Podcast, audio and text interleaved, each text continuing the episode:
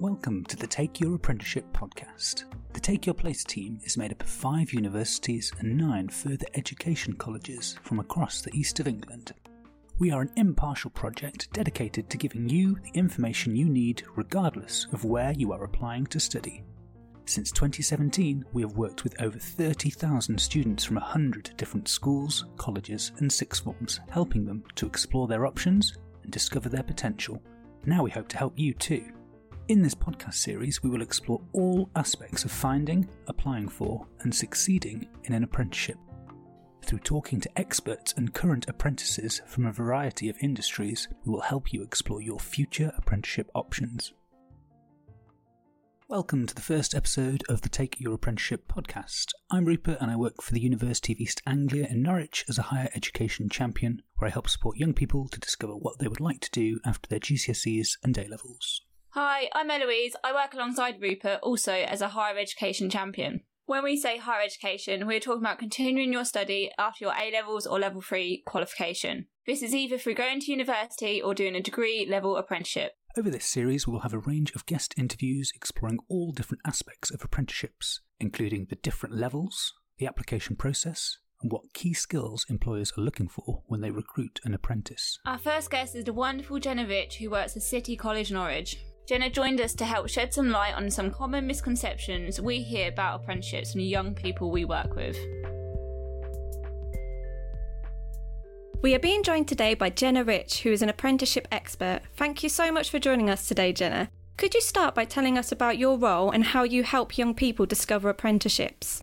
Thanks. So, my name is Jenna Rich. I work at City College Norwich as part of their NECO team there, and I am the apprenticeships advisor. So, my role really involves talking to students either one on one or by delivering presentations to students as well. And sometimes that involves talking to parents too, just helping them understand apprenticeships better, the application process, and any other queries that they have, really. Fantastic. What we've got for you today is 10 statements that we often hear from young people about apprenticeships, and we're hoping you can do some myth busting for us. Our first statement is higher and degree apprenticeships are a way to work and get a qualification. Is that correct? Yes, that is correct, absolutely. So, how we tend to describe it to students is by getting them to picture a triangle. So, really simple.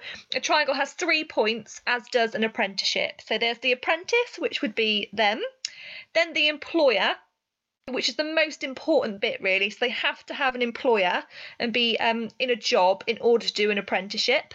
And the third element of that triangle is what we call a training provider. So that is somewhere they go to do their qualification and work towards the qualification element of an apprenticeship. And in this case obviously with higher and degree apprenticeship. So with degree ones that would be um, a university would act as that training provider. And what would happen is usually they would spend sort of 80% of their time in the workplace, sort of learning on the job and, and shadowing and learning skills that way.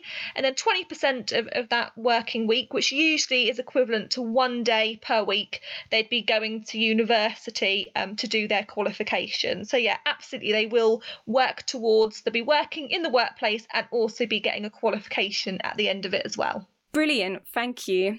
Our next one is all apprenticeships are the same level. This is quite a common sort of myth, actually, which is great for us to discuss today. So, with the levels, it goes from intermediate, advanced, higher, and degree.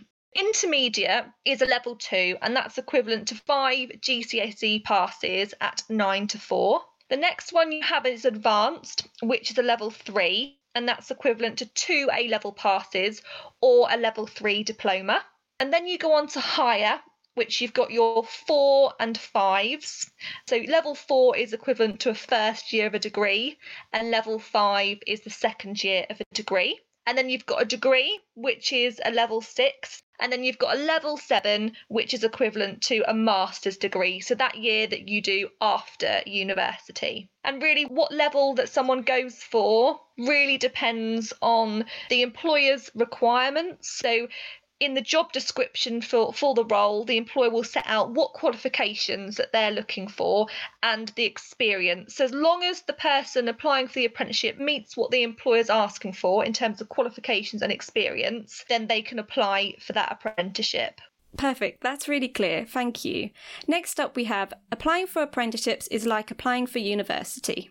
Okay, yeah, this is a really interesting one. So, um, essentially, obviously, when you usually apply for university, you are applying to the universities directly. You are applying to a, an educational institution. Whereas with an apprenticeship, for example, if you were doing a degree one, you don't apply to the university to do a degree apprenticeship. An apprenticeship is fundamentally a job. That's the most important thing to stress. You are applying for a job first and foremost. So, really, how you can apply for those is going on a few different websites. So, that would be the Find an Apprenticeship government website.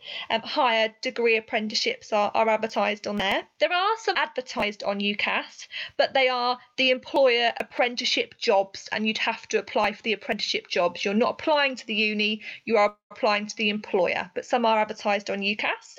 Not going to uni and milk round school leavers are other sort of places that you can apply for higher and degree apprenticeships. And the other important thing to stress here as well is because you are applying to the employer and because you're applying for a job, it's not like you're writing a personal statement like you usually would for university. It is definitely an application process. So you would need to read the job description. What is the employer's criteria of what they're looking for and evidence those points as many as you can from the job description and prove that you've got the qualifications and experience for that job. So often when I talk to students, we mention the point example impact. What we mean by that is say an employer said they're looking for somebody that was worked well as part of a team. A student might say that they work really well as part of a team. That would be the point. The example might be during their A levels, they had to work with other students to produce a presentation. The impact of that was that the presentation was delivered on time and to a high standard. So it's just thinking about that criteria for the job and making sure that that's referenced rather than doing a personal statement. That's great. I really love that tip about how to answer questions in your application. The next statement is apprenticeships are for people who didn't do well in school. Mm, yeah, I hear quite a lot of this one as well, actually, that there's definitely a, a misconception out there that you sort of don't need money GCSEs to, to do an apprenticeship or that they're an easy option. So, in terms of this answer, really, that isn't the case. Apprenticeships are great ways to develop working in an industry and gaining a qualification at the same time, and they definitely aren't an easy option because you are working full time and doing a qualification. So they really can be quite challenging in a good way. They're really good opportunities, but they are quite challenging. They often ask for quite specific qualification requirements. So you're looking at Maths and English 9 to 4, or five GCSEs, including Maths and English 9 to 4. And for those higher levels, they're often asking for sort of uh, three A level subjects or a relevant BTEC level 3 qualification. So they definitely aren't an easy option. There often is quite sort of strict entry criteria for apprenticeship. And then you've obviously got to be able to prove that you've got the skills in, in the job description as well and work full time and gain a qualification. So they definitely aren't an easy option. Thank you. I think our next statement goes hand in hand with the last answer. Is it a real job or will I just be making coffees? Definitely. So it kind of it does. It goes really nicely hand in hand with with the previous question. It is fundamentally absolutely a real job with an apprenticeship. So you are treated like a normal member of staff. So I actually started my job originally as an apprentice and you have exactly the same as every other employee. So you receive a job description, there's certain, you know, expectations. So you have reviews with your line manager regularly to make sure that you're keeping on track of your progress. You've got outlined duties that you're expected to to do. Um, so it's definitely a real job. You definitely are not the person, you know, obviously it's nice to make colleagues a cup of tea and ask every now and again, but you're definitely not doing that um, all the time. And you're also entitled to annual leave, so four weeks usually paid holiday. And you're obviously getting that real hands on experience. So, as part of your apprenticeship qualification, you need to evidence that you're doing those skills in the workplace. So, you sometimes have an assessor that comes out to make sure you're doing those skills in the workplace. So, you definitely wouldn't be able to sort of make the teas and coffees and be able to sort of tick that, that criteria off. And a permanent job isn't guaranteed at the end of your apprenticeship but it does give you huge amounts of valuable experience that you'll be able to take with you, either if you hopefully continue with that employer or if you go on to, to other future employment as well. But yes, you will definitely not be just making the teas and coffees. Fantastic, thank you. Our next one that I hear a lot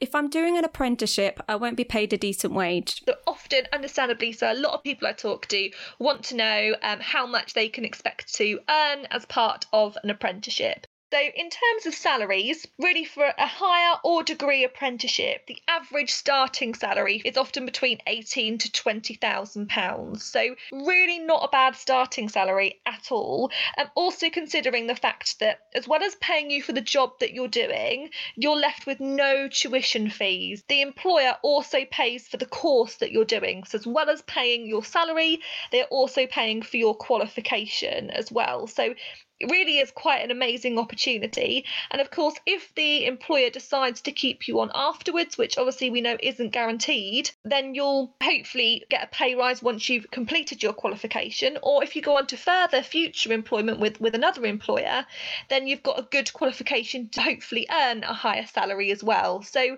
in terms of higher and degree apprenticeships, they really aren't a bad sort of starting salary at all, especially giving you qualifications to, to go on and, and hopefully earn more in the future future as well. Perfect, thank you. Our seventh statement is I won't be classed as a university student if I do a higher level apprenticeship. Is that the case? Yes, a lot of students uh, understandably like the university experience and they're wondering sort of how it differs really from, from doing a higher or degree apprenticeship. What I would say is the experience would be different. Not in a bad way necessarily, it's just different. Obviously, when you do a higher or degree apprenticeship, most of your time is spent on the job. So you'll be working sort of four days a week with the employer, one day a week at university usually. So the experience is going to be different. You're doing a lot more in the workplace, but you still get all the benefits that a normal university student would. So you'll be able to use the library, all the university facilities.